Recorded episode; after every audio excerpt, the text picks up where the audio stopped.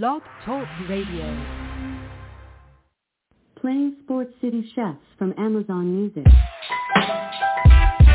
Yeah. Woo. Let's go.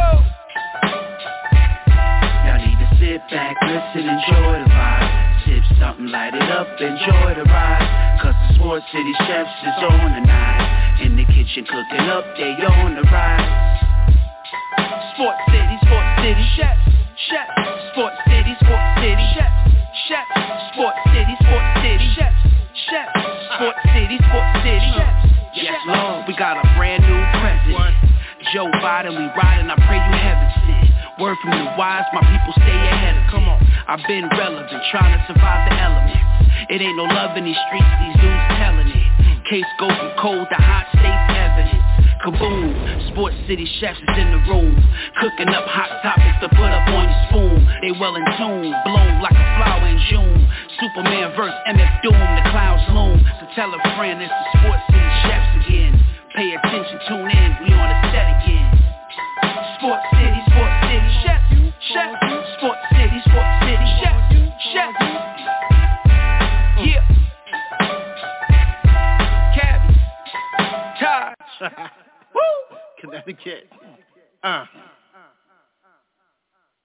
Yo, Sports City family, what's happening? The villain is in the building. Sports City chefs, we got the callers cookout, the villain versus Tymeless, where good always wins. The call-in number is always nine two nine four seven seven two seven five nine. With you for the next eh, maybe an hour and a half. Maybe we got a lot to talk about, so we might go into a little overtime here today. Um, our show obviously brought to you by phiapparel.co. Uh, get to their website, phiapparel.co, and uh, purchase your Philadelphia gear. Support your Philadelphia team, it's the Eagles, uh, the Phillies, uh, the Sixers, or the Flyers, what have you. Uh, use the promo code CHEFS for 15% off your order. Make sure you mention the chefs when you go there. You get a nice deal on some good merchandise. But I don't do this alone. Every good hero needs a villain. Every villain needs a hero. I have the best hero in the world, the, the head honcho himself, Mr. TP Tymeless. TP Tymeless, what's going on, baby? I done took off this blazer, loosened up the tie, stepped outside. The kitchen Tymeless is alive. The grill is lit. We about to get this thing rolling. We in the middle of the month of September, everybody. I'm feeling some type of way. Week two is amongst us. There's a lot of rankings moving. There's, there's so much stuff going on in this sport world. Like I told you, the bird months are here. This is sport Christmas, and I'm ready to open some of these gifts. I'm ready to throw a lot of this stuff on the grill. I hope everything's all right.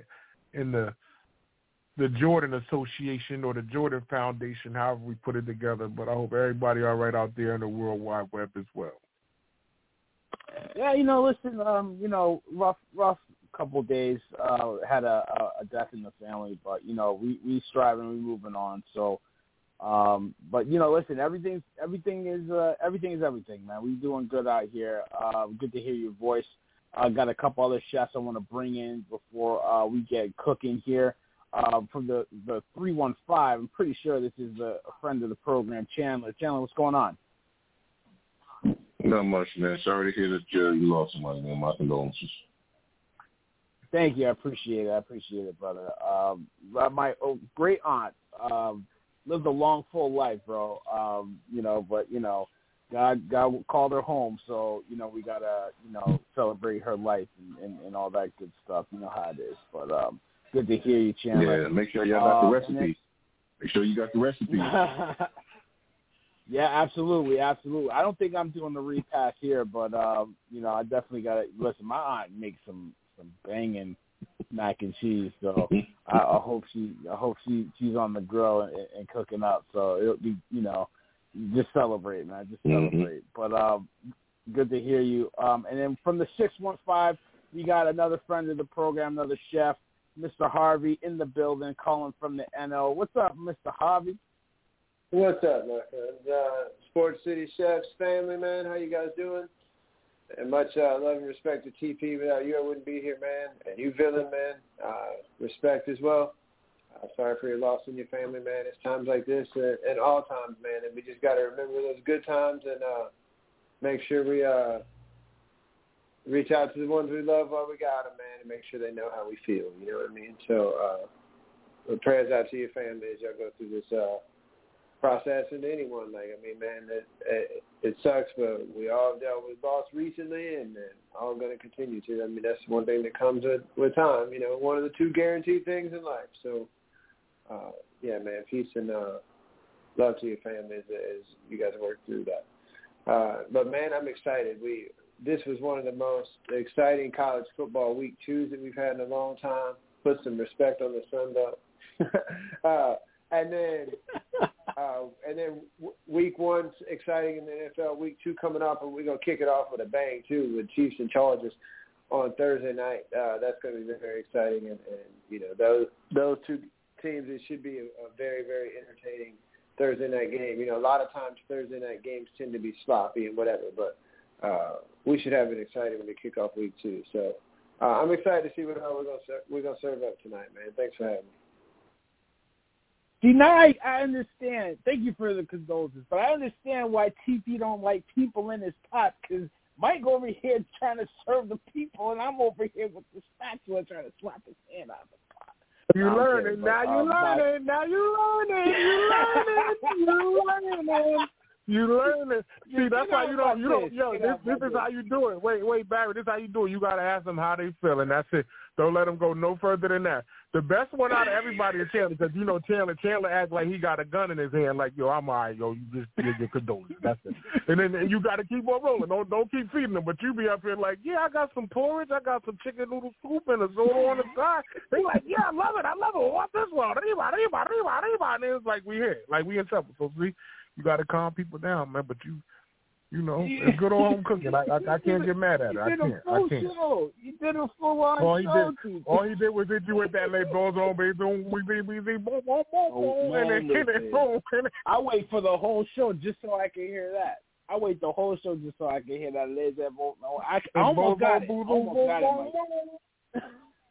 I almost got it. I'm gonna get it right one day, and I'm gonna surprise Mr. Harvey with that. I'm gonna hit him with it too. But uh, it's good to hear everybody, man. Um, I listen. I definitely want to get into a little bit of a recap of college football because that was a fun weekend, like Mike said, and then we'll talk some NFL, of course. Um, week one, you know, recaps, injuries, all that good stuff. But I want to start with the N- uh, NBA because news came down about um, you know the Suns owner. Um, you know, I, I, it's like the more you hear, you know, you know, I don't, I don't know. Listen, we'll get it. Let's just get get cracking to it. So Robert uh, Sarver, uh, owner of the the Suns and, and of the Mercury and the WNBA, got hit with I think it was a year suspension and a ten million dollar fine uh, after an investigation led into um, findings of um, what they want to say alleged allegations of workplace abuse um, using some, you know, colorful language to be, you know, to be a PC. But um, he, the suspension was led by an independent um, group that did the same investigation on um, the previous uh, Clippers owner, um, who I will not, I won't say his name. Right, I just don't want to say his name. But um, they only they came with a lighter punishment. He got his team ripped away from him a lifetime ban. Uh, Sarver got a year suspension and a fine. TP, I definitely want to get your temperature on this. A lot of people on different sides of the fence. Do you think the suspension was fair, uh, or the ruling, not even the suspension, but the ruling that came down against him? Do you think that was fair and just, and, and where do you see this going? Well, so in the words of uh, Miss Vera Walker, in my favorite movie of all time, Harlem Nights, he said, "Oh, hmm. you want to hit people with garbage cans?" Well, now I got to cut you. So this this is the crazy part, right? He like because Barry came on swinging with this topic. Cause I'm like NBA. I'm like, it's so much stuff going on in the NBA, but now he brought this topic out, and it's like, whoa, Nelly, do I got a lot of stuff to talk about? So you said colorful words. He said a racial slur. I don't know if that's colorful. Like that's different, right? Mm-hmm. And then mm-hmm. you hear more of what come out about this. He did a lot of he did a lot of things that people like us, normal civilians or employees would have lost their jobs, been probably facing a lawsuit, probably could be arrested, things Mhm. of that nature. They said there was somebody, a part of the Suns faculty, that was like a massage therapist or something that had to do with it. He literally was getting the massage, but I guess he was standing in front of individuals, a part of the organization. Not only dropped his pants, but he dropped his underwear too on purpose to like let people know like what time it was, like what type of power he has. And knowing that he's an owner, knowing that he's a billionaire or probably close to it, I think he probably is a billionaire, is that he has power to do this type of stuff where he really feels like he's lawless. You can't stop him. It's his it's his facility, it's his organization, it's his money that he spent, so on and so forth. But now, like at this point in time, I have to look at it like it's a different day and age where people have voices. You know, in some situations, it's like that day and age of voices. It hurts people, and it's kind of questionable. But this one is like you're in an area already in a part of the country that is, it, you know, is questionable. Like in Arizona, like Arizona has a lot of, I don't want to say history. Well, I could say history, but like has baggage Yeah. behind it with issues like this. So having a guy like this in front of a team where I want to be nice with the number. Probably 73% of his team is African American or minority descent. I feel like I'm being nice with the number. So you're saying words.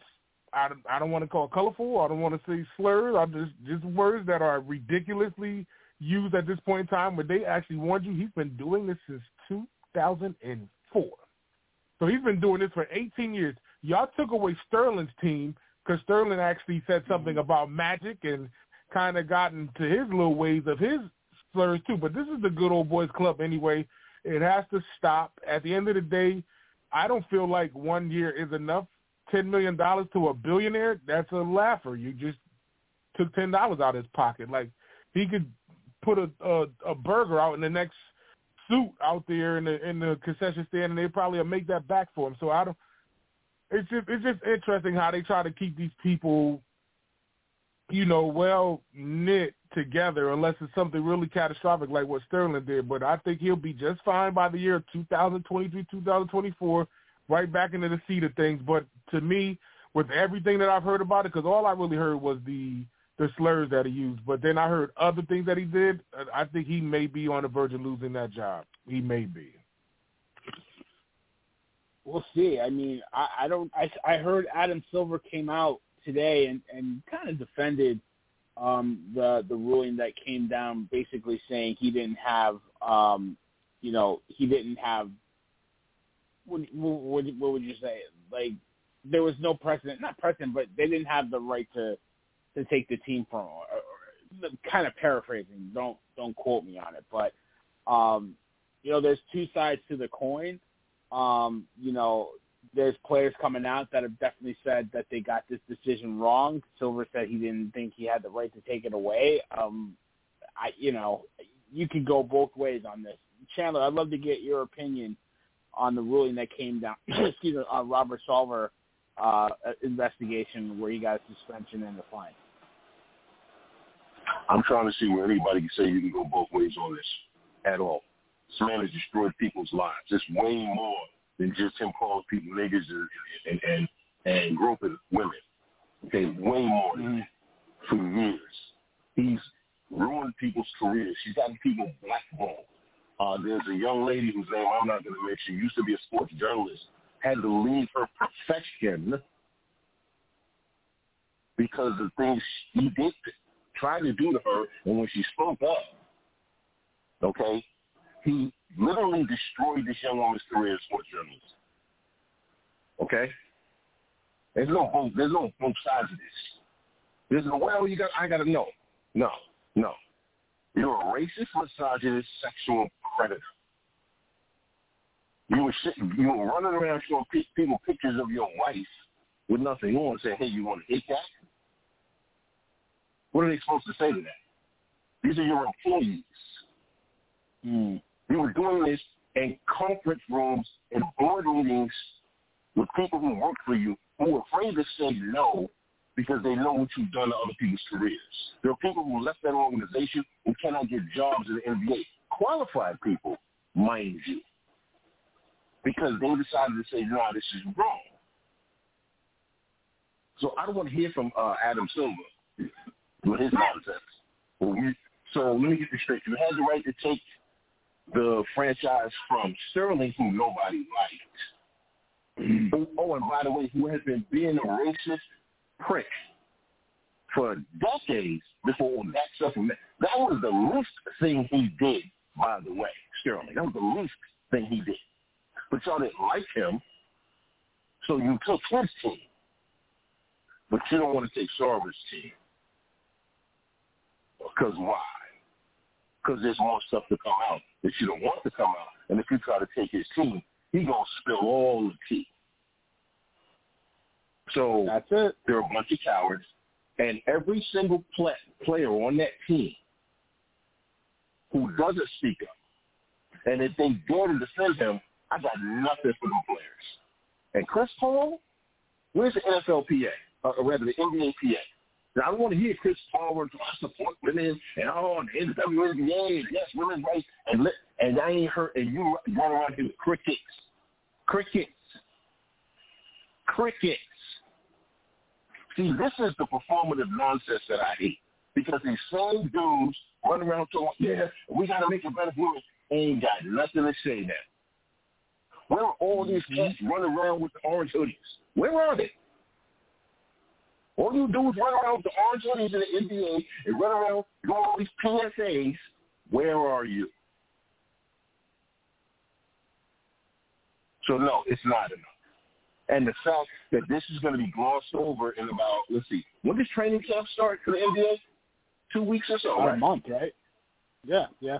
Yeah, about a We month. got some Okay. games that happen on the 30th. Some games happen on September 30th, like preseason starts on the 30th. So in a week, the conversation is going to be uh, Russell Westbrook and Ben Simmons. Mm-hmm. And ain't nobody going to be saying nothing about this. you know what? And and when I say there's both sides to it, I don't mean like you know like kind of like the Trump line, like both sides. But there's there's people that have come out against um and and made the allegations against them, and there's people that have defended that they haven't seen that kind of behavior from him. And I, and, and I can only I don't know this guy. I don't know his track record. I know Sterling had a track record, but I was waiting for somebody to say it, and Chandler hit it on the head he threatened to talk. That's why it's going away because he threatened to talk. Oh, you think you're going to get me? Like he kind of like like uh, Denzel in, in in Training Day. Oh, you think you could do this to me? And then I'm gonna, I'm gonna get all you. That that's basically what's starting to happen. So they wanted this to go away quietly. I got my opinions about about all this, but I definitely want to get everybody's. But I totally I, I'm lockstep with you guys right now. But Mr. Harvey, let me let me get your your two cents on this, and then um and then we can uh, either move on or keep going, whatever you guys want to do. Let me hear your opinion, Mike. I mean, I'll be honest with you. Um, I knew there was an investigation. I heard some of the things that were supposedly said. I have not delved as deeply into this. There are some disturbing behavioral patterns. Um, I will say that I will say that there's there should be uh, no room for racism, and it should not be acceptable um, in any area of the world. To be honest with you, unfortunately, it is there. Uh, there are people that still, uh, for reasons unknown, still kind of carry that that banner, so to speak. Um, but I, I think that it should be it should put, be pushed out of any organization. Um, it doesn't matter whether we're talking about sports or anything else, but uh, anywhere that claims to have any sense of integrity or morals at all, then uh, you need to you need to trim that fat off. Uh, that that's all I'm saying. I I don't know that I don't know that a year is enough. I don't know that he's getting uh, what he deserves, but I also don't know if this is the last of the last. Is he still back in his place in a year? Is there going to be enough public outcry at any point by anybody where the league's like, you know what, we just got to find a new owner and maybe uh, maybe put this to bed. So um, I, I think you'll be seeing uh, some reactions for this for a while, mostly on the side of it's not enough, it's not fair. Um, so, but uh, you know, I, I think we'll see. Unfortunately, I I think that Chandler also hit on something else when he mentioned look at the timing of this. It's coming out about two and a half weeks before there are some preseason games starting, and we're reporting about people coming to camp and what teams are looking like. This is the best case scenario for this man as far as like he's lucky he didn't get the Sterling treatment up front. Um, but for the for it to come out at this time, this is probably the best case scenario for him, in that it it is going to be uh, you know pushed back, if you will, to uh, latter pages of the news, like as as training camp and everything opens and things unfold. So, um, you know, he may he may go through it. I just uh, I hope that I hope that if he is allowed to stay in place, that we'll see some changes and some things for the better. Um, but you know, like Maya Angelou said, first time somebody shows you who they are, believe them. And this is something that this guy's been showing since you know back as far back as 2004 or whatever. So um, it's hard to change the stripes uh, uh, by this point. Yeah, I mean, you know, the problem is when you set a precedent like you did with with I don't even want to say anything with Donald Sterling, and you you you you make an example out of him. There's nowhere else to go but staying on that plane. You can't have the almost not the identical, but you're in the same vein of allegations. The only difference is that was there was evidence. There was videotape or vi- recorded evidence of Donald Sterling, you know, using that language. There's not enough of that with with Sarver. That's about it. But you've set that precedent. So now when you backtrack and come up with a lighter, it doesn't matter if it was a lifetime ban or you know a lifetime minus one. Whenever you come lighter than that first that first ruling, it looks weak. It looks soft. And and and you know what? We all know that racism ain't dead. It, it's around. These people that are in charge, they have old money, they have old mentalities, old ways of thinking. We know that. We know it. We know it. it and you know what? Is it a prerequisite for, to not have a job? I don't know. But you know what? As a society, we're saying, you know, enough's enough. And and I think the bigger problem is there ain't enough people like us in the NBA there's only one minority owner that I know of, and that's Michael Jordan. You know what I mean? Like, there's not enough of us. And, and you know what? 75% of the league is black, but except for these owners that that that won't give up their team, you know, and, and clearly won't give up their ways. That's where the change got to start, and, and it's just it's it's disappointing. I felt like they had an opportunity to to say enough's enough, and they just kind of backtracked off of what they did with Sterling. I felt like they were pressured to take the team away from Sterling because of the public outcry. And there was no pressure to do it here, and and they and they caved into it. That, that's how I feel about it. But um, I don't know if anybody else has anything to add, or we can we can move on to another dish. But you know, you can keep whatever I'll you want. say one last thing. Go ahead, I'll just say one last thing. Um, the reason that there is not as much outcry is because the bigger part of this story is the sexual misconduct, harassment, rape, Mm-hmm. for lack, for, let's just call it what it was. Okay, rape ain't always about penetration. Okay, um, Mm-hmm. and nobody cares when women are assaulted at work. Nobody cares when women are sexually harassed at work. People don't care. They don't. They say they do, but they don't. And you know how you know what the proof is? Daniel Snyder, Robert Sarver, on and on and on and on and on. On and on and on. Steve Phillips, Brian Cashman. Oh, uh, Rick Pitino, who continues to get jobs. People don't care if you misuse and abuse women. They don't care. And that's why this isn't going to have the outcry, because they don't care. But they but they want their money.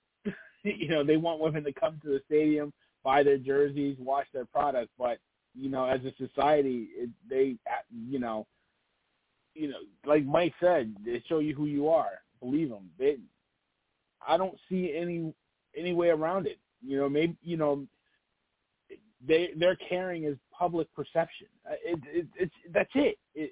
It's sad. It's really sad, and I, I you know, you you would hope that there would be change, but in our lifetime, maybe there won't be. I, I don't know. Maybe it's for the next generation. Maybe it's for my kids to change. Maybe it's for my kids' kids to change. You know what I mean? I, I I don't know what to tell you. It's it's sad. It's it's really sad that they had an opportunity to keep pushing and keep keep just keep going forward instead of taking one step forward and two steps back. And I feel like they with this ruling they took two steps back. They put us right back where we started because like you said, Daniel Snyder, all these other guys just they don't get their teams taken away. They don't, you know what I mean? We don't. There's no precedent to say we don't want you to be a, a viable part of our society anymore with the way you act.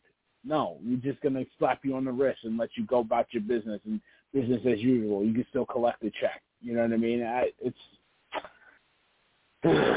frustrating. I mean, PP, anything you want to add, bro? No, we can keep on moving, man. I know this is something that we can carry for the rest of the show because um, racism mm-hmm. is something I don't take too lightly, and let alone these people are around people of color or minorities of that nature, and still looking like you want to be in control of everything, you know, and um, that's not what it is right now. And um, exactly what Chandler said, Chris Paul, you you are the president of the Players Association. Do something. Don't sit there and just be like, oh, he's cutting the check. I'm gonna wait till they see it storm out. You need to do something. You got the power to do it. You got a whole league that's sitting behind you. Say something. Otherwise, just like Chandler said, you're a coward. I mean, they threatened to, to, to sit out if Sterling was still in charge of the of the, the Clippers. You know what? Threaten to sit out again if you really if if you really about if you really about it. Threaten to sit out. Make, put force their hand. Make make them say that you know what this isn't right and we won't play it. We won't collect the check and, and be quiet. That's basically what you're gonna do if you if you don't do anything about it. Call in number as always nine two nine four seven seven two seven five nine. Okay, let's just uh, ourselves into a better state of mind.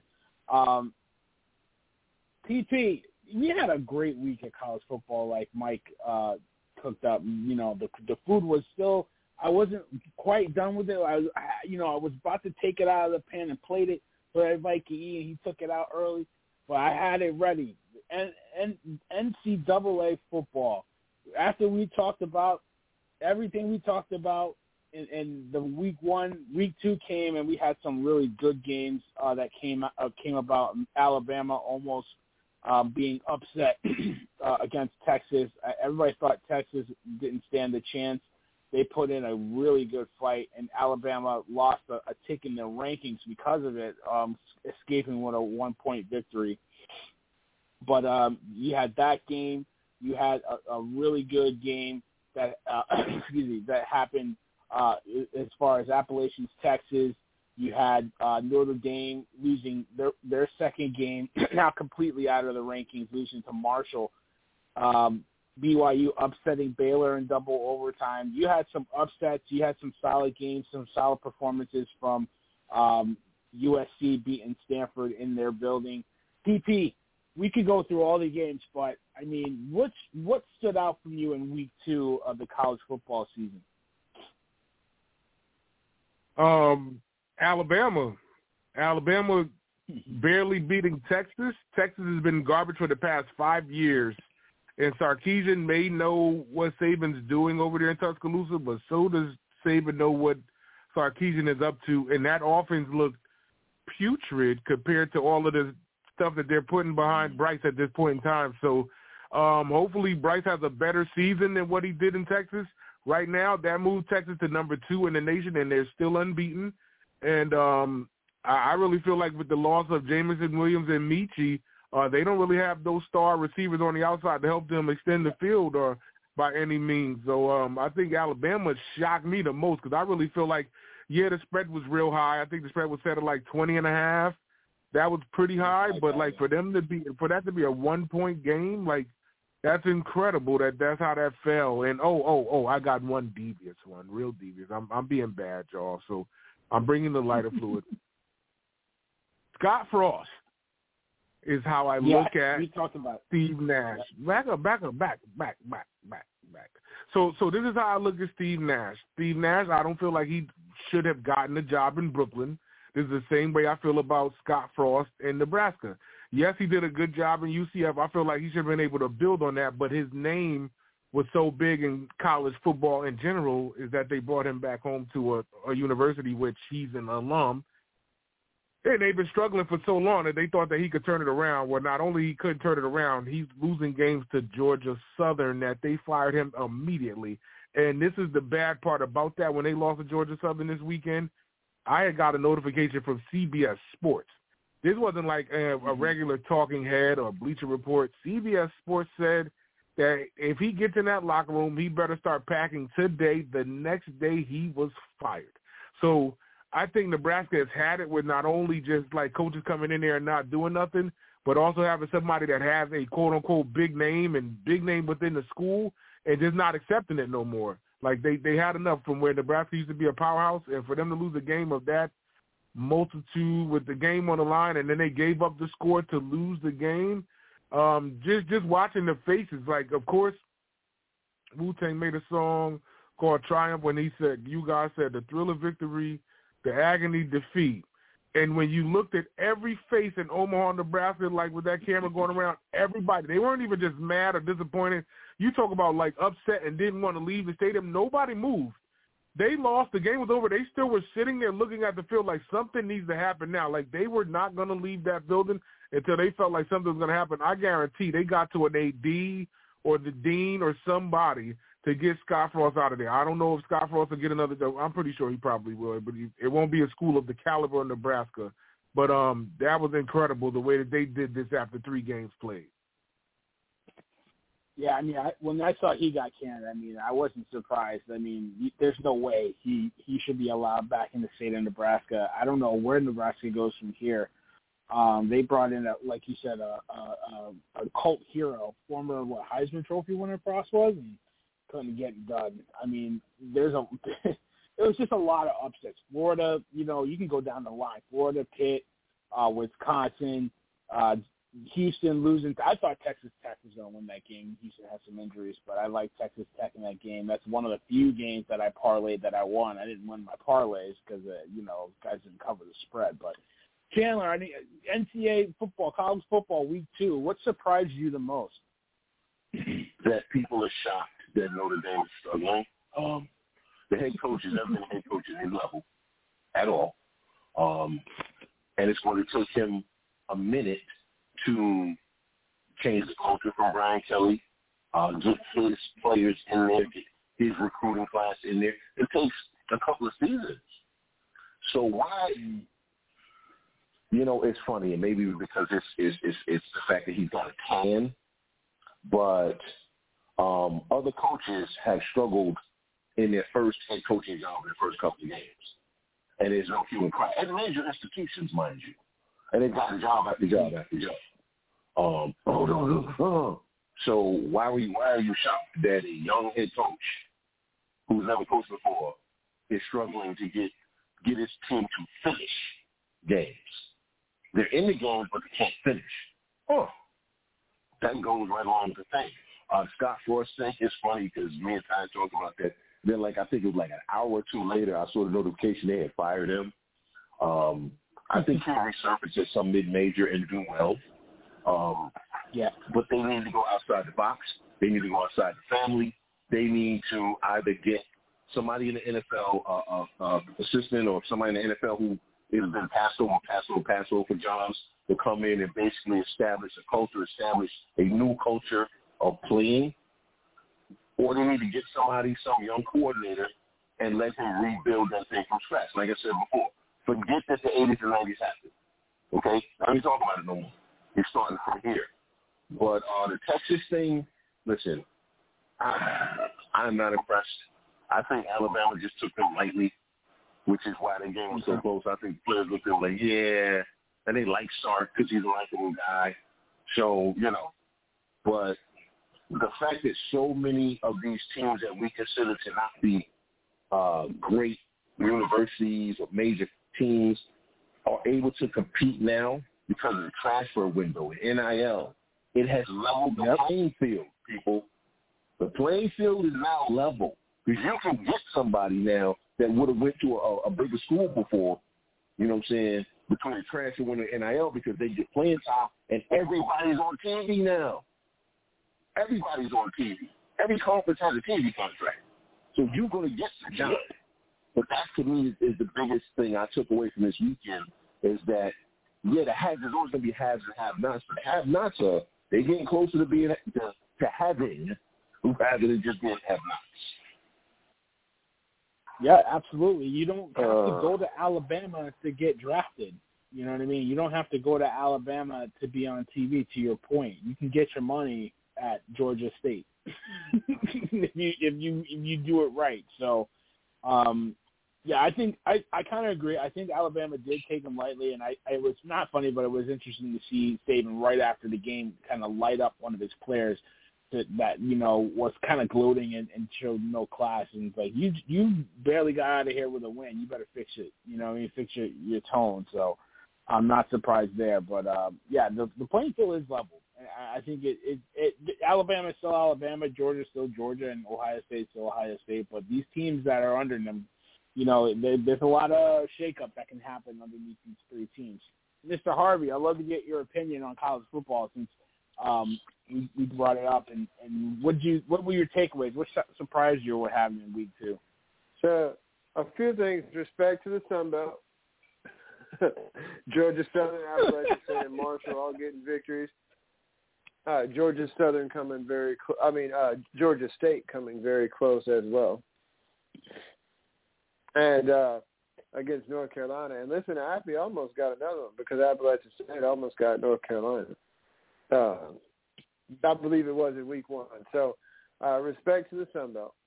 Uh, second of all, Shout out to Mickey Joseph, former LSU assistant, first black black coach in Nebraska history. I know it's an interim job right now, but shout out to him. I'm glad to see him uh, having a chance to be on that sideline now.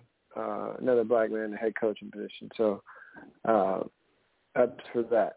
I think that Nebraska is in a very, very, very tough situation, though.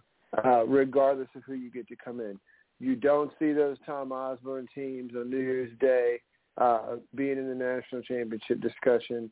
They're not even in the Big 12 anymore with the schools around them. You put them in the Big 10. You're already at best, especially now, considering where other programs are and what they uh, have been able to accomplish over the last several years. You are at best, like your peak right now would be the fifth best program coming into that conference maybe six, because they haven't been, they haven't been able to be Iowa in years either. So, uh, but uh, I don't care who you get to come in there. They ain't surpassing Ohio State in the next five years. I don't care, right? Um, and Michigan's iffy. Michigan State, what what D'Antoni's done, and the, and the culture that they've uh, uh, that they've had there. Uh, I mean, Penn State is is winning again, so uh, that's a tough nut to crack and then we haven't even mentioned the Iowa, Illinois, and all the you know all the other schools in that conference. So uh, that's a tough school to win at, and that's not nearly uh, not only because of their conference, but because of their location and what's around there and everything else. Uh, that's not nearly the caliber of job that it would have been 20 years ago, right? Like it's not even close. Uh, so that's mm-hmm. a tough hill to climb for anybody. Um, and then once again, my last shout out to the Sun Belt because that might be the next coach uh, conference that Scott Frost coaches in, uh, either Sun Belt MAC or uh, Conference USA if he wants to coach again. Maybe the American Athletic Conference again. Uh, we'll see what happens there. Uh, I will say this though. Um, I'm going to go to Marcus Freeman for a second. 0 2 is a tough start. Mm-hmm. Nobody expected them to win the first game. Losing at home to Marshall is not a good look for any coach. And so I think any Notre Dame coach would have, there would be some talk at this point after losing home to Marshall. Uh, you know, he's 0 2 for this year. He he lost the bowl game too, so he's the and you also take into consideration that he is the first, and part of it's because of the schedule. Uh, I understand that, but he's the first coach in the history of Notre Dame football to start 0 3. Now, we could say it's an indictment or whatever. Some people might try to make the argument that he hadn't been a head coach at many levels, so maybe he's not ready for that big time of a job yet because he hadn't coached his way Mm-hmm. up the ladder as far as a head coach goes. He was just a defensive coordinator that got hired by Notre Dame two years ago. Uh, LSU interviewed him. He got offered the LSU job, and he decided to go to Notre Dame. That's when LSU brought in Bo Pelini a couple of years ago. So he stuck around. Uh, he took the Notre Dame job. I think he went there from. I want to say maybe he was the defensive coordinator at Cincinnati uh, when he first went to to Notre Dame. So uh, however, I, I do think that that patience is a virtue. I think that he is recruiting the right way. He's getting the talent. I do think it's going to take some time. They got to be patient with him. Uh, Notre Dame plays a schedule that is conducive to them winning nine or ten games this year. The only really great challenge that I see on their schedule left is USC, but uh, they may play Clemson again this year too. I've got to double check it. But I think they play Clemson too. Yeah. um, so I mean, there's a couple of challenges there, and, and next year too. But uh, you also take you have to also account for the fact that he lost his starting quarterback uh, for the year now as well uh, in this last game. So uh, that is going to make for a challenge. But I think that's also going to give him a little bit of a pass um, as this season unfolds. So you know, you guys touched on Alabama. I saw some vulnerability there. We'll see uh, if this is a game that other people can look at and plan against Alabama and maybe be able to exploit them and get a win over them this year, or if this is the game that Saban uses as a wake-up game, which sometimes happens for during losses for them, and really wakes them up. So I'm curious to see what that uh, looks like. I'm also curious to see Georgia as they continue to step up in competition. And I've been telling y'all for years, bruh. I've been telling anytime anybody will listen to me, Jimbo is not that guy. Uh, Mm-hmm. Appalachian State just just beat him. Uh, I'm excited for uh, A&M Miami this weekend. I almost wonder if that's uh, worse for Miami that A&M's coming off a loss versus if they were able to take care of business against Appalachian State this past weekend. But uh, watch what I tell you. He may he may beat Auburn or Alabama. He could beat them both again. But if he does, he's still going to drop some other games uh, in that division. Um, I didn't think Pitt was as as big of an upset as others might have thought it was on the road, but Tennessee played them really close last year, and uh, Yeah. Tennessee's offense has really, really uh, gotten better in the last year, a lot better, and their defense is a little bit better than it was a year ago. So I'm not surprised to see uh, Tennessee get that win. I thought it was a good football game though, and I think that right now, I'll be curious to see as the season unfolds because we're going to see some matchups in a couple weeks we're going to get uh, Alabama and Arkansas. Uh, Arkansas is going to be in that conversation as the third best team in the Southeastern Conference. Um, that quietly, I mean, he was a defensive line coach at Georgia, but that quietly was a very good hire. As an alumni, a guy that really understands the state of Arkansas, can really rally guys around him. Sam Pittman is was a uh, quiet but very, very solid um, hire for Arkansas. When you hear him talk, he definitely has a bit of a of a country accent, but he he just kind of seems like a uh he he just kind of seems like one of those guys that people want to play for. So um I'm curious to see you know what kind of season the Razorbacks uh can have this year. The other thing was Kentucky and Florida. You know, I said this the other day. Kentucky hadn't uh, Kentucky hadn't beaten Florida in 35 years until five years ago. Now they've won three out of the last five. Uh, that's another coach who's really low key done a really good job in the SEC. Mark Stoops, multiple 10 win seasons in Lexington.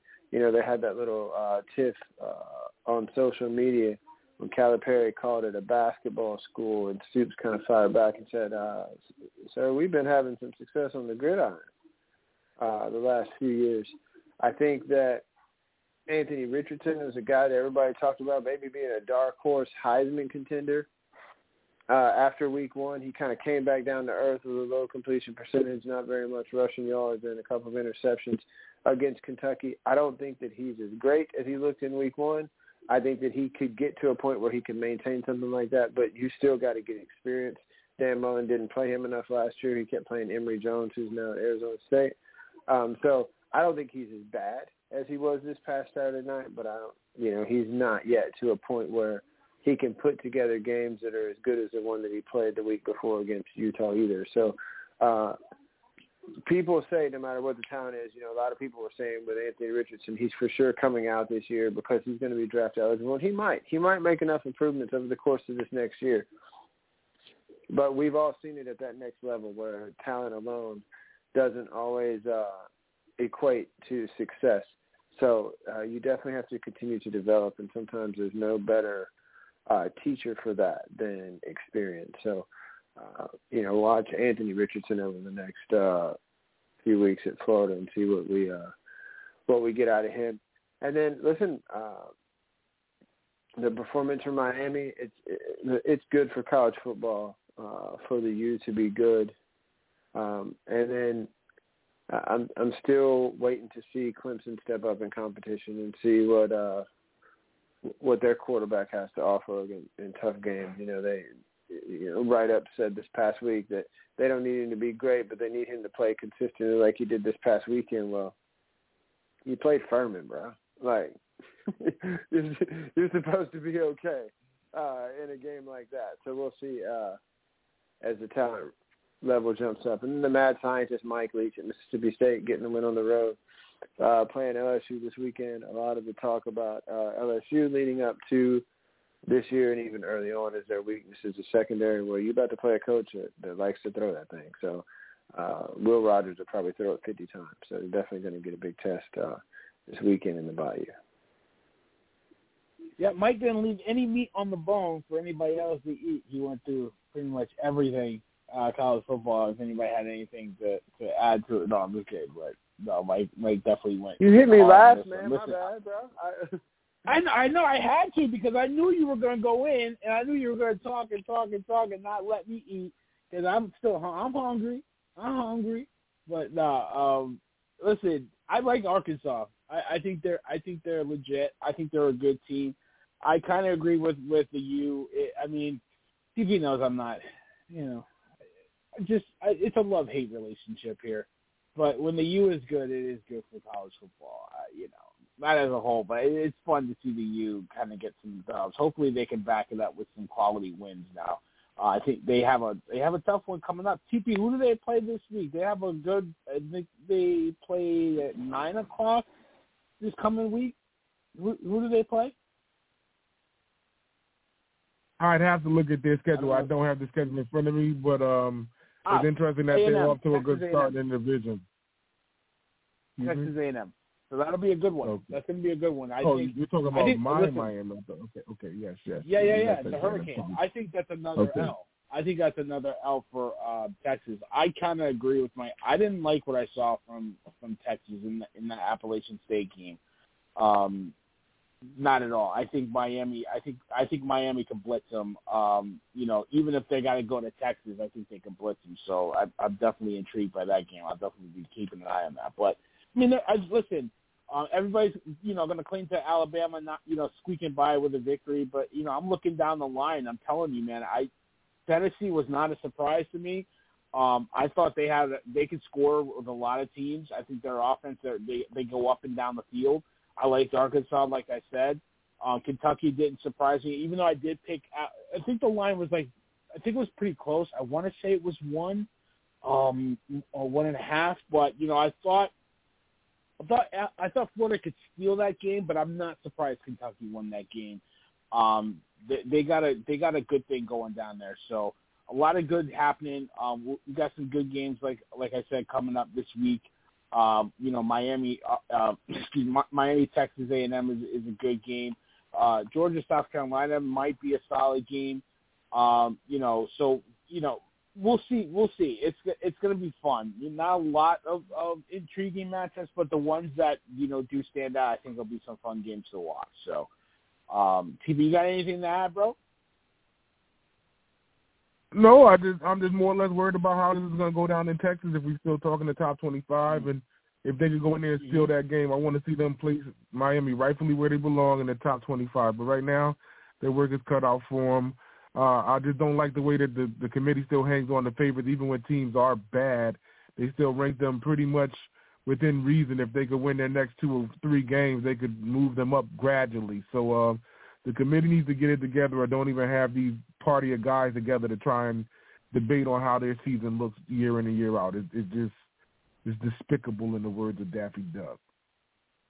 That's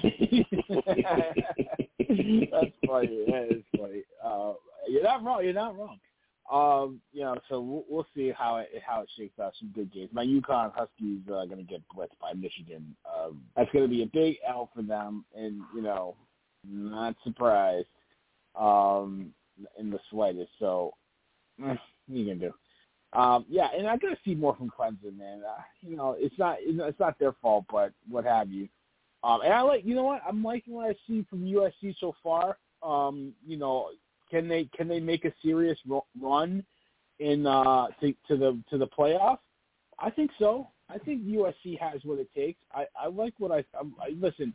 Stanford isn't like they were a couple years ago, um, but you know I like listen. I like what I see in in, in Addison. I, I I like I I just the the influx of of of getting players like Caleb Williams and, and it, what have you uh, with the with the NIL and the transfer uh, pool, like uh, Chandler alluded to, I think it, it helped USC kind of reload really quickly and get back into some relevancy after some some pretty down years. So I like what I see. I, I, they got to keep building though. I think we'll see when they play Utah if they're for real or not. Um, I think when they first get to the playoffs, though, I think when they 1st mm-hmm. get to the playoffs, they're going to get exposed like every other Lincoln Riley team that has made the playoffs mm-hmm. to this point. Uh, now maybe mm-hmm. you get some more defensive coaches in the right system in place. I think they got a chance. Uh, like you said, if they can beat Utah, I think they got a chance to run the Pac-10 and so Pac-12, I guess, and maybe with an undefeated season have a chance to make it to to squeak into the playoffs if they can pull that off. But I, I think they're going to get exposed if they do because uh, I I'll be curious to see you know as as the season unfolds at Stanford. They gave up 25 to Stanford, who's usually not a great uh, offensive team. So you know we'll we'll see what happens. I, I think they do have a chance to be there, but I think they're going to get exposed when they do. I agree. Chandler, did you have something to say? You wanted to add to that? No, I was I was agreeing with him. I was agreeing with him because that's why I, I I've, I've never understood all this Lincoln Riley's a great coach. Um, your team only plays on one side of the ball. You're not a great coach if you can only coach one side of the ball. That's not what a great coach is. Um, that you know what I'm saying? But but I think that if USC, even if they lose to Utah, they win every other game, they're going to find a way to get them in the playoff because it makes it makes it makes them money. It makes them money, and we all know that playoff is about them dollars. So wouldn't you love to have Alabama, Georgia, USC, and pick your fourth team in the playoffs? All the storylines and narratives and people traveling and Mm-hmm. Huh?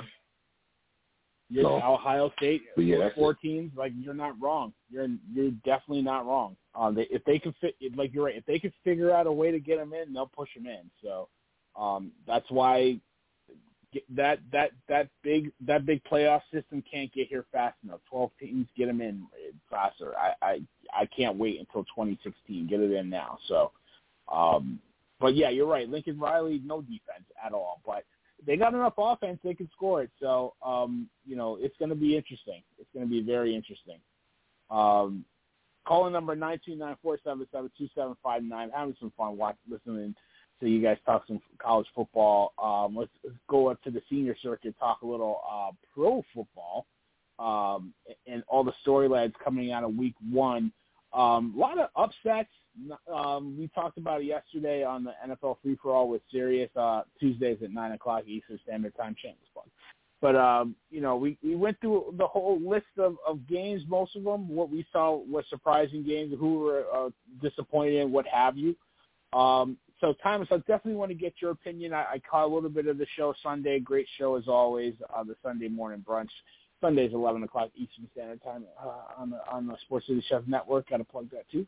Um, I listen. I thought your Lions were going to come back against the Eagles. I would have loved it because I hate the Eagles, but um, you know they they didn't pull it out. But I, listen, they got a got a nice offense, man. They're going to score some points and some people. You got. I think you got one of the best offensive lines, not the best, but one of the better offensive lines in the league. So I, I was surprised that they didn't pull that out. But you know, a lot of games that you you saw a lot of upsets. A lot of teams showed up, some didn't. What surprised you the most uh, week one after all was said and done, uh, either in a good way or a bad way? Um, there's a lot of surprises up up and down the board. Um, the Colts shouldn't have tied with the Texans. I feel like the Colts got more talent than the Texans. They tied out of the gate. Um, and that's how I felt mm-hmm. about two years ago when the Lions played the Cardinals. I felt like we had more talent than the Cardinals, and the Cardinals ended up tying us up. Um, another game that surprised me is is um, it's a question I've thrown around the barbershop is uh, Dak Prescott injury prone. And the one thing that I'm looking at yeah. is once somebody gets a, a bad catastrophic injury, it like tumbles into more things. And um when he broke his ankle that year, then it turned into his calf, and I'm hearing it was a shoulder situation. Now he has a, a mm-hmm. thumb situation, and knowing that Jerry Jones is trying to force him back in four to, and he said in four weeks. Wait, so you don't want to put him yeah. on IR because you know that you guys may fall behind the eight ball? You are not a doctor. I know you got more money than people want to even see, but you're letting me know now that the hands of medicine can fix anything right now. Like they can fix bone structure and do all this, that, and the third. You're paying this guy forty million dollars a year to rush him back to risk injury. And oh yes, he may risk getting sacked here or there, but if they fall in that hand, then what?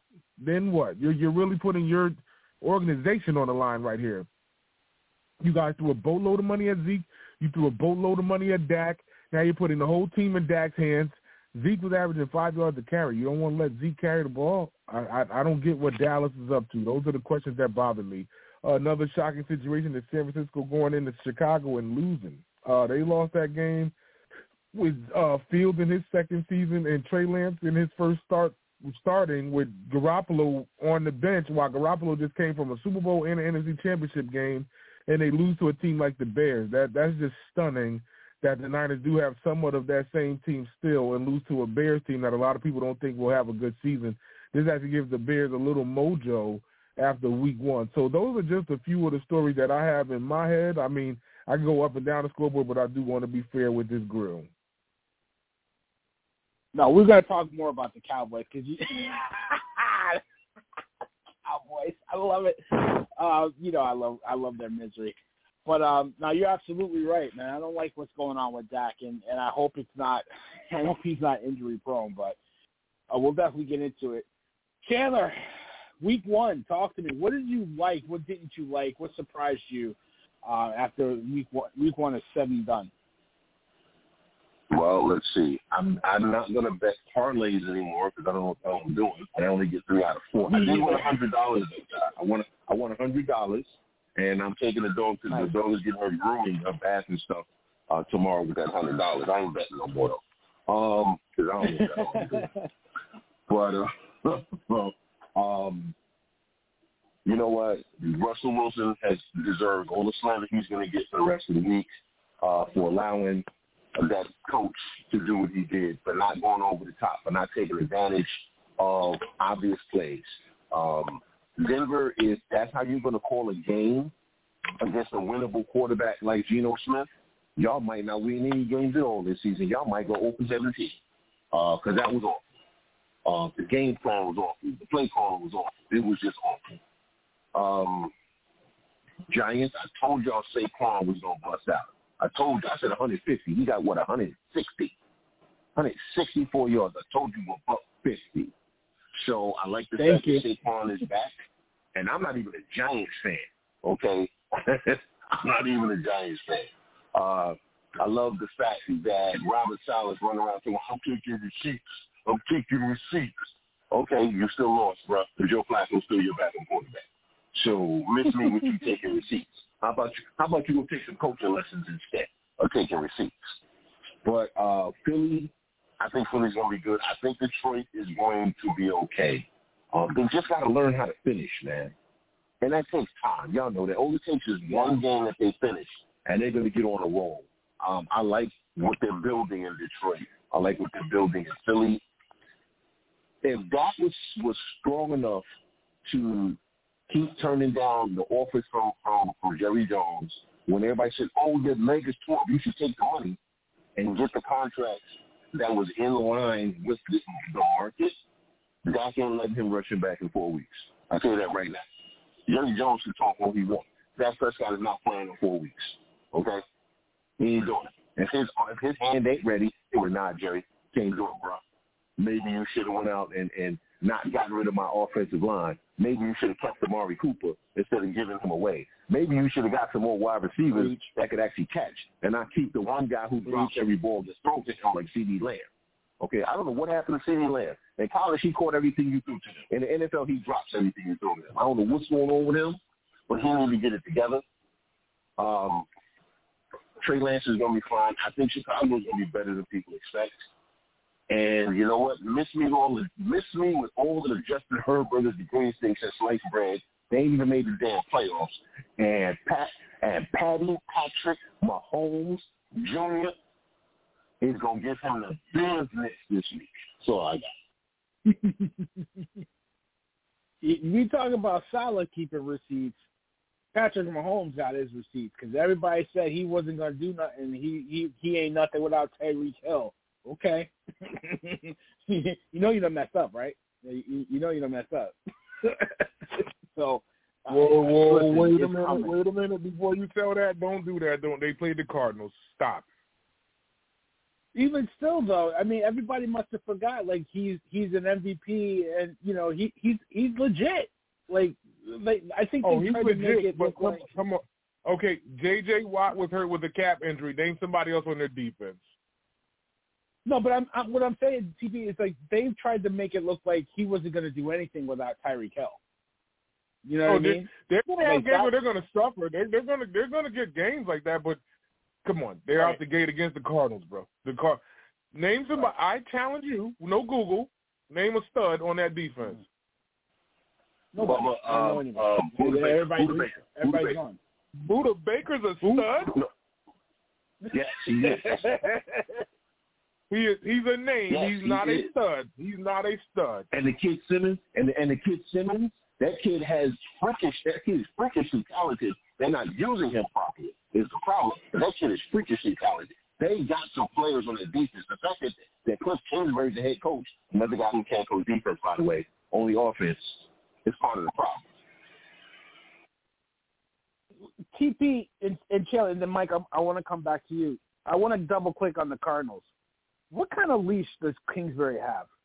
Like, what have we seen from this guy? He, he probably should not have gotten the job to begin with. And this team is, is I don't want to say regressing, but what are we doing here? Like, if it was any other coach, like I'm looking at like Flores having a winning record in Miami, losing this job. This guy, what has he done for you? And he's still got he's got the hmm. longest leash in the league. He's good looking. He is the complexion he is. His teams light up the scoreboard. He's Jon Gruden 2.0. He's Jon. He's a better looking, less chucky version of Jon Gruden. Hmm. Hmm. TP, why is he still the coach? I'm gonna put it out there. Why is he still a coach? I am going to be brutally honest. Who wants to coach the Cardinals? Fair. Other than the Just think about quarterback, it. They I had, don't- they had they had like they had like Ken Whisenhunt, all the different names that went through that carousel to coach the Cardinals, and they can't keep that job. Even as getting as far as the Super Bowl, and they can't keep that job. Nobody can keep the job in Arizona. Nobody. They got a guy that's trying to prove himself out of college, in love with the quarterback, and he can't get out of the way of Kyler Murray. Like, like I get it, Kyler's a, mm. an awesome talent, but if you ain't gonna put the right tools around him for him to be successful, I mean, Larry Fitzgerald left. You got rid of so many different receivers. The running game is I don't want to say mediocre, but okay at times. You know, like they are really hung up on being a passing team and don't really have all of the weapons to pass. D Hop ain't coming back until what week seven? How long is he out for? You know, like so. nobody wants to hang on to that Cardinal head coaching job where the management ain't right, the ownership ain't right. There's a lot of stuff that goes on in that Cardinal organization where, I mean, people are happy to have a job. Don't get me wrong. Like, you of course, you're going to get paid, but you guys are going to be middle of the pot, middle of the pack or bottom of the barrel in the NFC West. That that's how I look at that situation. Um, I think his leash is one of them, you know, them four foot leashes that people push the button when they need to push the button, but they let that dog go as far as they want. You know, just go ahead and run and as long as you within range, I'll, I'll hit the button if I need to. If if you don't run too far, you can do what you gotta do. But that's the type of leash he got. One of them push button leashes that he can go as far as he wants. I mean, I don't, I don't get it. I don't know any other coach. Like I said, Flores couldn't get a job again. He shouldn't have been gone in Miami in the first place. And you know what? Not the retractable. Mike, I'm gonna come right to you. Steve Steve Keim shouldn't be the GM. How do you how do you waste a top ten pick on a quarterback and then a year later you're drafting another quarterback? Not because Kyler Murray is that you had the number one pick and Kyler Murray is that talented, but any other GM that wasted a pick on a quarterback like that and gave up that quickly would not have a job. This guy's still here. And it's like no problem. Like you can you can double click on this or you can go into other games. Go ahead. Yeah, once again, I mean, who wants that job? As TP said, they still got. I mean, we we still got to see what happens when they have their weapons. Uh, that line still needs some work. They didn't do enough to really fix that offensive line. There's a lot of things wrong uh, in Arizona. They may have a franchise quarterback, which is something they haven't had in a long time. So, I mean, I think the jury is still on that. We'll find out. Um, so let's uh, so let's see there. But I mean, you know, I want to see what happens when D Hop gets back and they can get some people healthy. That that uh, Murray's still young, and you have the potential to really build something there. But it's it's not an easy dynamic. You know, to hit really briefly uh, a few of the things that were just mentioned, though. Uh, you know, we said it Sunday morning that in that uh, game in Chicago, the interesting piece was that Justin Fields was the most experienced quarterback on that field. Um, so, uh, you know, I guess that's why I'm not really surprised to see that outcome. I do think Trey Lance will be fine. Uh, I thought that it was interesting that this is the first year since 2007 that we haven't had any rookies start. I mean, technically Trey Lance uh, is is still very early on and may like eligibility wise qualify as a rookie, but he's not a first year guy. And so this is the first year in 15 that we have not had a rookie quarterback uh, start in week one in the NFL. So I think that's kind of uh, an interesting nugget of information. Uh, you know, listen, uh, they couldn't keep him upright early, but then when he needed to later, Jameis Winston made a lot of throws and some grown man throws. Mike Thomas is back. Uh, Justin Jefferson was uh, unbelievable uh, against uh, Green Bay this past weekend. Um, I still think Minnesota is going to be a problem in that division. Uh, Pat Mahomes showed you the type of arm talent and, and the offensive player that he can be. Uh, again, with his performance, we'll see uh, how consistent he can be uh, throughout the year. But uh, that Kansas City team showed me, uh, you know, I said going into this year that to me you got to knock them off before I'm picking anybody else to win that division. And uh, once again, uh, as TP said, you got to take into consideration who that opponent was. But they uh, they played well, and Pat Mahomes showed uh, the initial signs are he's going to be okay with this uh, with this new receiver corps. Um, I thought that uh, I thought the Chargers Raiders was entertaining and, and uh, competitive. I, the AFC South is bad. The first place team, even in that division, the two teams are in first place still don't have a win um, in that column. So uh, we'll see what happens there. I I thought that uh, I thought that Mariota showed some poise uh, starting in in Atlanta. That's that's an interesting offense. It just kind of kind of be a bully ball type offense.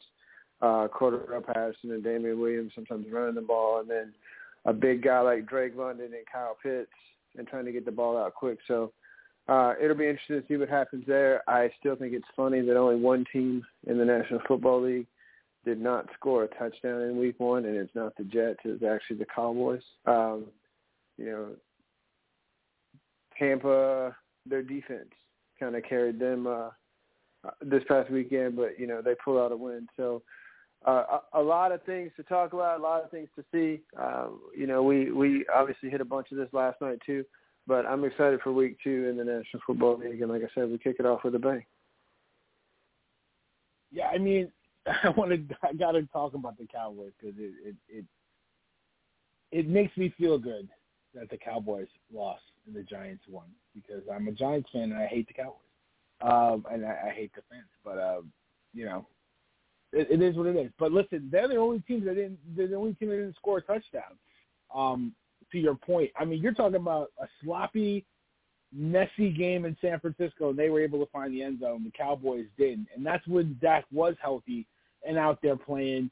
Zeke Elliott mm, didn't look great. The offensive line did not look very good. The defense, you know, came to play, but Bucks were able to get down the field on them. They just couldn't cash in and, and get touchdowns. They were settling for a lot of field goals. I mean, I don't. I agree with you, TP. I don't. In, in Chandler too. I don't think Dak should be coming back in four weeks. I, I, there's a precedent for it with the hand or thumb injury like he had, the surgery he had to come back in five weeks or so. But I, I think the last one that I remember was uh, Russ and Russ we trust, and he did not look good when he came back. So if Dallas thinks that he's, you know, Dak's going to come back from that injury, and behind the suspect line, and behind CeeDee Lamb, that can't, only thing that he can catch is a case or cold, or he can't catch a football all of a sudden. He couldn't catch it last year, and now you made him your number one, and he still can't catch it. It's ridiculous. Uh, anybody that had him, uh, I had a Tyreek Hill or Davante Adams in fantasy was lying to you. Um, they had no weapons, like you said, Chandler. They they didn't address it. They lost Lyman, um, and Lyman getting hurt left and right. And they're still one of the more penalized teams. I think they had about ten penalties or so in that Sunday night game. I feel like Dallas is done. I don't feel like they're they're they were a stretch to me to get the win the division. I don't even see them making the playoffs right at this point. TP, I mean, do you think Dallas is done after week one? Um, it's a troublesome situation. I want to see his healing time after this surgery. Um, if he really is out for the six to eight weeks, they're in a lot of trouble. If he's out for the four weeks, all they have to do is just hang in and just win like two games. If the, if he's out for four, just just hang in and try to get two somewhere. I don't know which one out of the next four, but just try to get that 500 flowing. If they can't, if they lose like the next three or four out of the next four, they're in trouble. But right now, just one game that went by. Hopefully, Cooper Rush can do what he did up against Minnesota last year when Dak was out last time. But this is a, a big cause for concern. There's nowhere I'm like, oh, they, they just be easy, relax. No, uh, we seen the last time the Cowboys had to go a good duration of time without Dak. That's when Dak had broken his ankle and it just looked real bad, and that's why Dallas threw him forty mil a year because there was no other quarterback that could handle the Cowboys at this point in time. So um, it really depends on his healing time. And um, Jerry Jones, you suck. I'm sorry to say this, but you suck. I get it. You got billions and billions of dollars, but you're really going to put your player, your organization on the line just to be pig-headed at 86 years old. You're terrible. If this guy gets hurt, you're the blame. I don't even know how you would answer a camera or a reporter if this guy gets hurt again. So you're you're terrible, and you won't you won't listen to anybody. You're just letting your money try to talk for you, and it's not working out. 95 was the last time that you got to the Super Bowl. You're chasing that feeling. It's been 27 years that you won't let somebody else come in there and take the reins, not even your son. You don't even trust your son, so it, enough is enough. I, I feel bad for Dak. As much as I liked him coming out of college, but he went to a team that I can't stand. But of course, I got a heart for the sport. I want to see him do something. So it's, it's something to talk junk about. But now this guy's become injury prone, and now it's, it's a sad story looking at Dak. Honestly, it's a, it's a sad story looking at him. Uh, the rise and the fall from Texas A&M to here here he is now. You know, so I, I mean, I, I don't know which way to go with him. Right. Not Mississippi, State. Mississippi State. Mississippi, Mississippi State. State. I got it. I got it. Mississippi State. I, I got I got the wrong maroon. I, I said it wrong. But um, I don't I don't know which way to go with it. And um, you're you're forcing Dak to do this. Zeke had five yards to carry. You gave him the ball mm-hmm. ten times. He had fifty-two yards. What, what, what do you want him to do? right. This is this is awesome. I, I, I don't know what to say about the Cowboys. They're going to save it for a Giants game or a Lions game and not play everybody how they're supposed to play the game. Karma. I tell you what's going to happen, TP. Mike McCarthy is going to be amongst the first group of coaches fired this year, calling in now. And then we'll, we'll I think see when if the Sean season's Payton done, wants, I think we'll see if Sean we'll see if Sean Payton wants to go there. I don't think they'll fire him until the season's out. Like I think even if they really start slow, I don't think that they'll fire him until the season is over with. But um, I think that minus something remarkable, um, I think that Mike McCarthy could very well uh, be for sure out of a job this year. and you know it's not it's kind of unfortunate in a in a way because he, what he's this is his third or fourth third season. Is this his third season in Third. Dallas? Yeah, and two of them is going to be without his quarterback. I don't feel like he's got a fair shake of the tree. You know, to have when you don't have your your star quarterback, it's hard to get a good read on you. But then again, this is an undisciplined football team too. As much talent as they had the last two years, even when Dak was healthy, this was an undisciplined football team, and and the bonehead decisions, you know, to end games or end quarters is always haunting this team. So, yeah, he's going to get fired, in my opinion. And is it fair to him? No. But you know what? Sean Payton's waiting in the wings. You'd be here now if it wasn't if it wasn't for any kind of circumstance. Chandler, TP, take it. What do you think about Chandler? Go ahead. What do you think about the Cowboys? Well, listen, Mike McCarthy knew that he was going into a situation where he was a puppet. He was a hand puppet. Okay? Jerry Jones got his hand all the way up there, okay? And he's moving his mouth. So how is your team going to be disciplined? Why would your team respect you when they know you're just a sock puppet? What you to do? You ain't to cut me. You ain't to fire me. All I got to do is go talk to Jerry. I was going to Jerry. I'm going to talk to Jerry. Okay? and going to be like, ah, don't worry about it. You, know, I love you. You like a son to me. Come on now. Let's go, let's go have some drink on the boat. Man, so, listen, I don't feel bad. I don't feel sorry for Mike McCarthy. You know what you getting yourself into, man. You knew what it was. but they have put together a flawed team. Now, if the offensive line was better, and you actually had an offensive coordinator, because you know who's skating all this? Kellen Moore.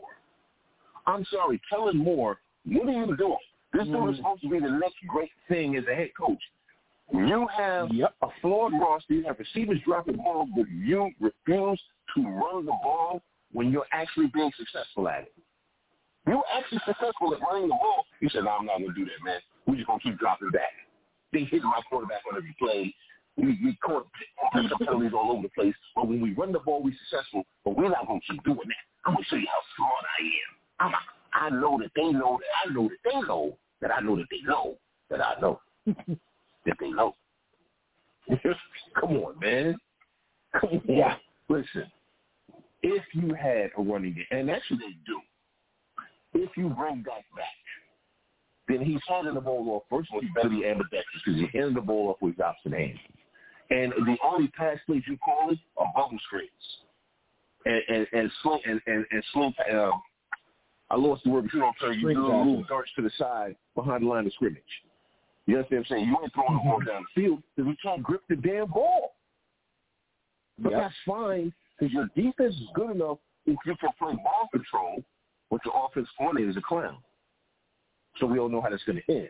Dak Prescott will have a broken arm, and then the season. So the season is over. No matter how you slice it, the season is over. If he comes back early, you won't get hurt again. If he's out for the eight games, your your offense coordinator is a clown, and he's going to have Cooper Rush throwing 35 times a game, or 40, or 50. Yeah, they season's over. I'm sorry. And Mike McCarthy, you wanted that check, bruh. You got paid. You were sock puppet. Now keep it moving and go write a book. Yeah, I mean he'll be on ESPN or something. I just don't see it like how he's to have a job. And you're right, Kellen Moore no feel for the game. Like he's like playing Madden out there. Like this ain't Madden. This is yo. You're averaging five yards a carry. What are you doing? Run the ball. That's the only thing that was to save your quarterback this year because you had no offensive line to block for him. Run the ball. Like ugh. I think you're going to see that now, though. I think you, honestly, you got no choice. Not going to be wrong, running against the eight man front. Yeah, he's gonna he's gonna try to run the ball, establish the run, and he's gonna try to make just enough throws to try to open it up for the run game and keep them honest. But they're gonna try to play ball control type offense without their star quarterback. Absolutely, absolutely. I, I don't see it happen. This team is not a playoff team right now. I'm sorry. Um, I don't believe you. You need more people. Um, I, I keep an NFC TP. I, I want to talk about Aaron Rodgers because you know he did not have a good game. The the, the Packers did not have a good game. Got uh, slapped around a little bit by uh, by Jefferson and, the Vikings. Jefferson looks like unbelievable, unbelievable receiver he is. Uh, what school did he go to? Um, Mike, what, what school did, did Jefferson go to? LSU. Yeah, that's what I thought. Uh, I had to give you a shout. But um, you know, receivers dropping passes. Um, is, should we, TB, should we be panicked in in in Green Bay about what's going on? And I mean, do you think who do you think Aaron Rodgers? This is his fault that this is going on, or you know, like break it down for me.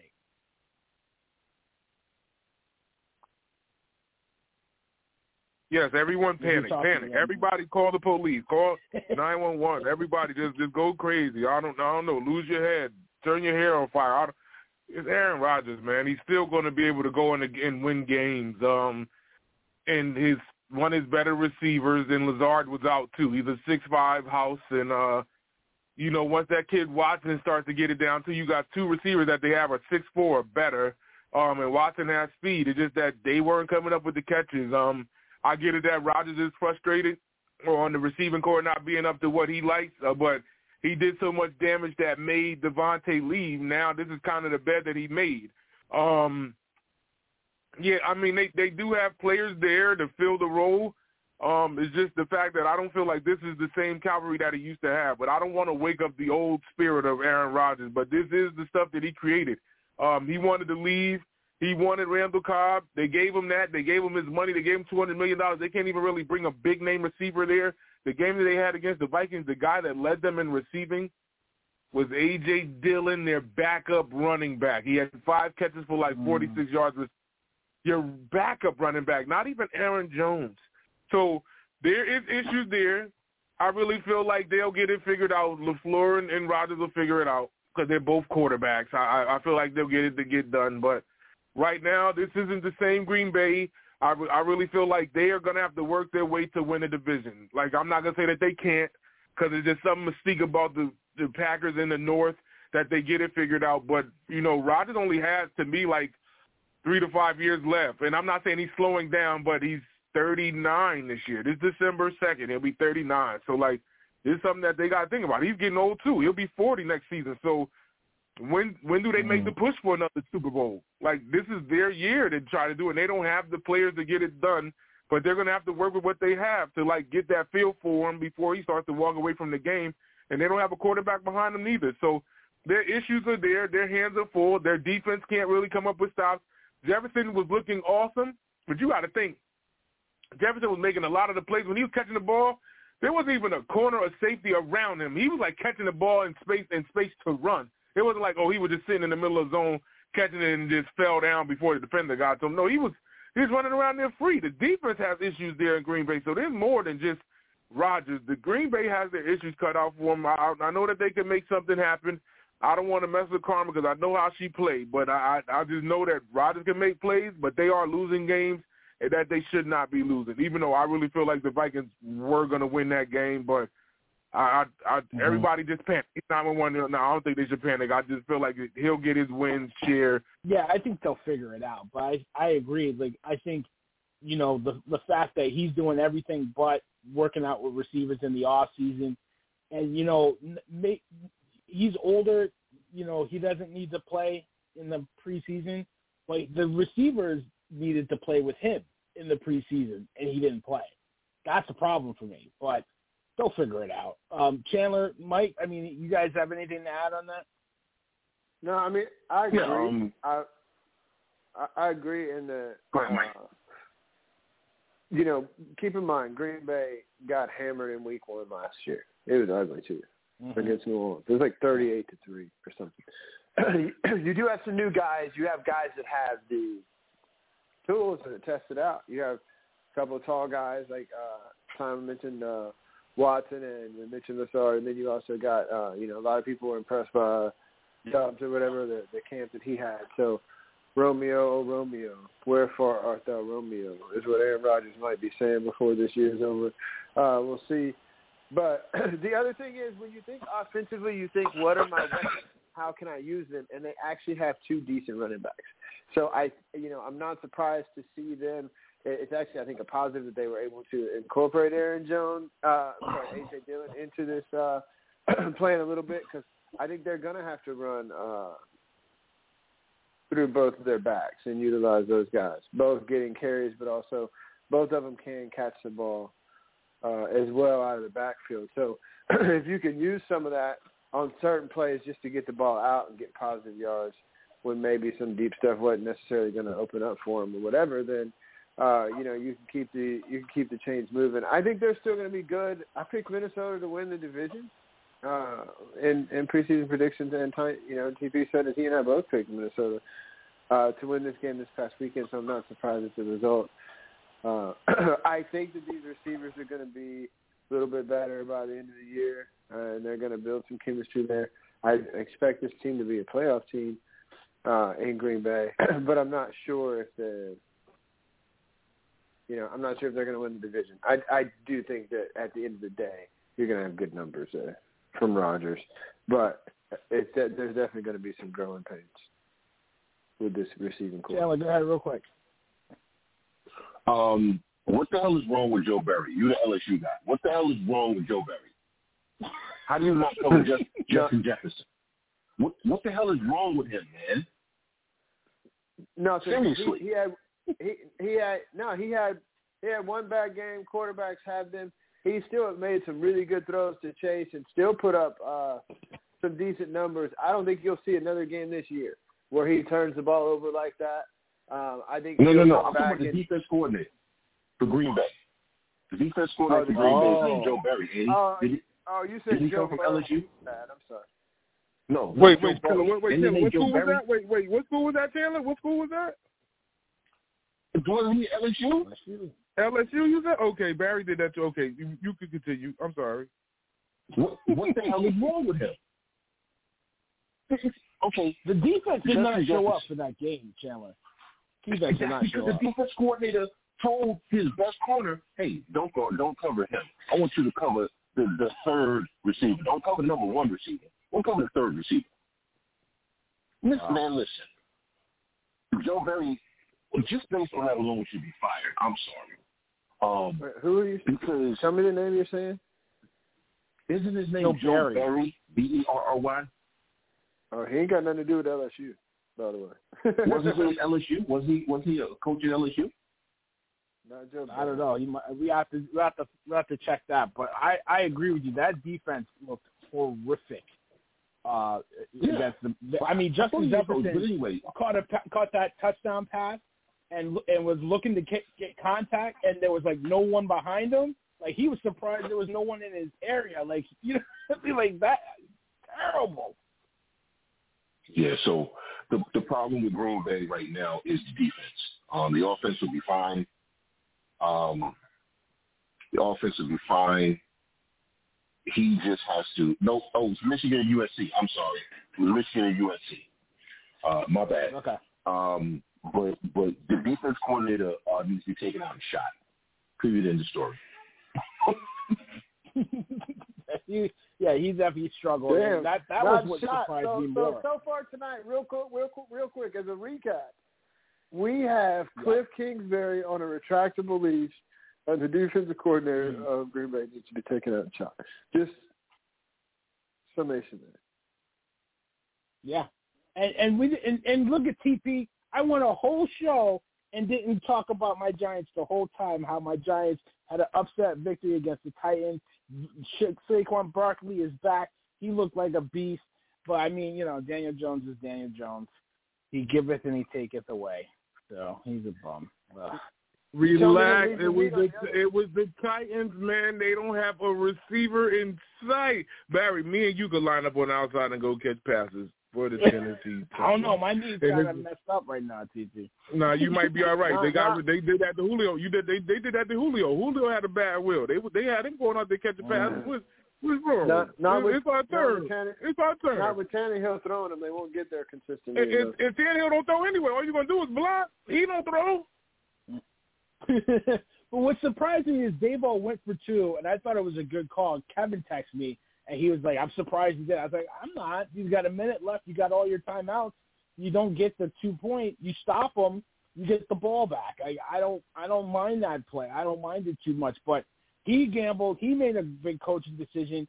But you got Hackett on Monday Night Football. I, I don't know who's more to blame, him or Russ. Like you paying a guy a quarter of a billion dollars to be your quarterback, and you you take the ball out of his hands. You waste thirty some odd seconds, call a timeout with twenty seconds to go, and you kick a sixty-four yard field goal. And then the next day you're talking about, oh well, I should have gone. For, really, really? Like I don't know. I don't know between him and then I, I said in Cincinnati they they gave that game away against the Steelers. TP like didn't didn't challenge that play with Chase on near the sideline that should have been a touchdown, and then like just just questionable. All I, I don't I mean I don't know if you wanted to click on that before we get out of there, but I did not like Hackett. Uh, you know, never coached, uh, never was a coordinator, uh, you know, a head coach or a coordinator and you know your first game out with with Russ, the guy you brought in because you had bad quarterbacks before, you take the ball out of his hands. I don't know what you're doing. Oh, there's a lot. One one with that uh, uh the Bengals situation. Uh the Bengals may have made the Super Bowl last year. The way that they look, they still look like the team of last year. Um it's gonna be all Chase and Burrow. Uh if they don't get those guys to perform, they're gonna lose games. That offensive line is still giving up sacks they're going to risk getting Burrow hurt again two times in three years. They better watch it. They did, and they spent money to try to work with that offensive line. They still haven't really fixed it to detail. Um, in that situation in Denver, I feel like the Broncos did enough to try to lose that game. They didn't try to win that game. They they were trying to play cautious as ever, and they came back and bit them. I keep saying karma. I believe in karma. I don't like to mess with her. She is something dangerous.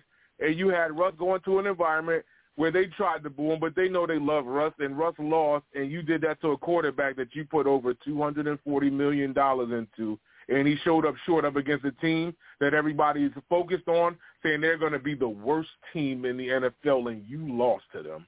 So um, the Broncos have their work cut out for them. The way that they looked in that game Monday night, I, I really don't feel like they're a threat in the AFC West. Everybody's like, oh, it's a four-team right? No, it's three right now, maybe even two because the Raiders didn't really – fully impressed me in the game against the Chargers.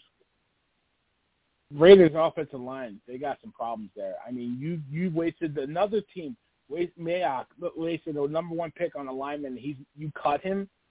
That offensive line is a mess, and you can get Adams and you can get Carr more money all you want. You can't block for these guys. Good luck, and that's going to be a problem for them all season uh, Bosa and, and, and company got after him, and it's going to be a lot more of that for this season. But, uh, dude, great show. Love talking with you guys. Uh, Chandler, give me a quick plug as we get out of here, bro. It was Joe Brady I was thinking of, not Joe Barry. Sorry about that. Um, I say the same thing all the time. Uh, um, veterans, any family veterans, friends veterans, 988 option 1 they need help, need to talk to somebody. Uh, if you're a vet you know a vet, and they're not connected to the VA, get them connected. There's a lot of services there, a lot of things going on. Also, um, you want to be a poll worker with these polls coming up for your veteran. It's very easy to sign up. $150 a day. You can use $150 a day.